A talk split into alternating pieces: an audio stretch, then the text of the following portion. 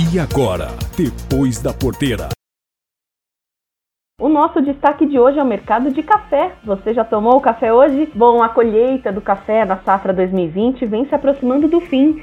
Segundo o boletim divulgado esta semana pela Cochupé, a maior cooperativa de café do país, já foram colhidos 95% da safra entre os seus cooperados. E as condições climáticas favoráveis na lavoura, além da bienalidade positiva e a alta do dólar, são fatores que vêm contribuindo para uma safra com bons números tanto em produção quanto em preço. E para justamente analisar esse cenário daqui para frente, em termos de mercado, consumo mundial, cenário econômico e novas tecnologias, o Grupo Conexa promove nos dias 20 e 21 de outubro, já no próximo mês, o Encontro de Gestão dos Cafeicultores, o ENCOF, que acontece todos os anos em Uberlândia, Minas Gerais, mas este ano ganha uma versão virtual por conta da pandemia.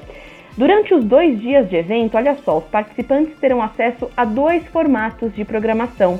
Um totalmente técnico, com palestras sobre manejo, monitoramento da ferrugem do café, controle biológico de nematóides, certificação, irrigação e vários outros temas relevantes dentro da porteira.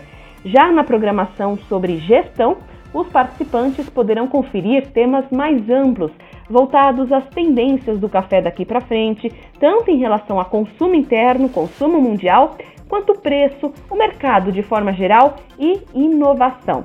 O encontro de gestão dos cafeicultores, o Encof, já está com as inscrições abertas no valor de 110 reais.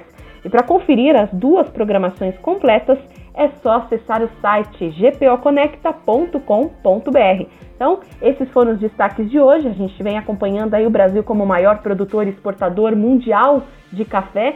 É importante a gente saber, né, o que vai acontecer com o mercado do grão daqui para frente. Dá licença que agora eu vou aqui tomar meu cafezinho. Lilia Munhoz, especial da Comunicativas, para o Depois da Porteira. Esse foi o Depois da Porteira, o agronegócio em destaque.